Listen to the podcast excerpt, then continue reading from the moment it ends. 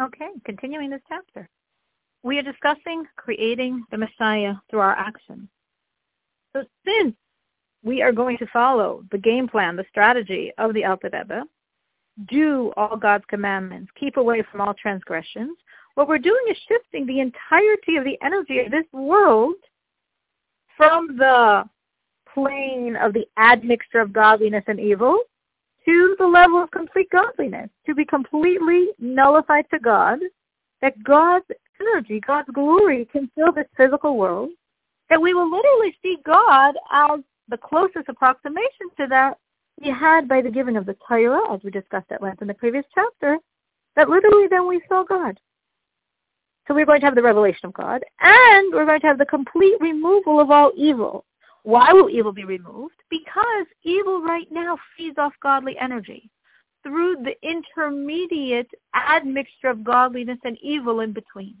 We have the complete evil feeding off the admixture, which feeds off the godliness.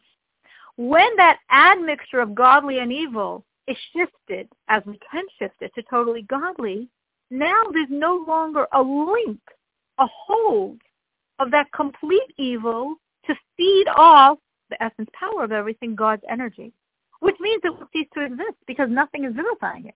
So the complete evil will have no vitality, will cease to exist. The admixture of good and evil will be transformed, will be elevated to complete godly. So the entire world will be a world of revealed godliness, a world without any evil at all.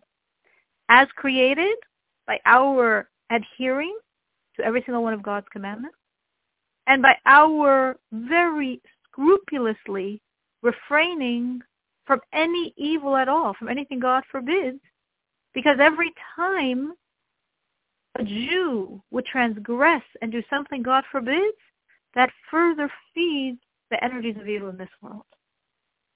Now, a person can say, well, that's me, and that's my area, my home, my neighborhood, but there's a big world out there. So how are we going to shift the energy of the entire world? So the Rebbe explains that the world was created for the sake of the Jews, and therefore, the energy of the world is actually the real estate of the Jewish people.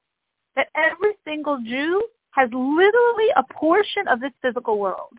And therefore, every time you do God's will, it's not only your personal energies are shifting from the admixture of godly and evil to godly. Your portion of the world is as well. Every time you refrain from an evil act, you're lessening the hold evil has in you and in your portion in the world. So when the Jewish people are committed to serving God by adding more godly and refraining from evil, we don't just shift our own small areas that we know of.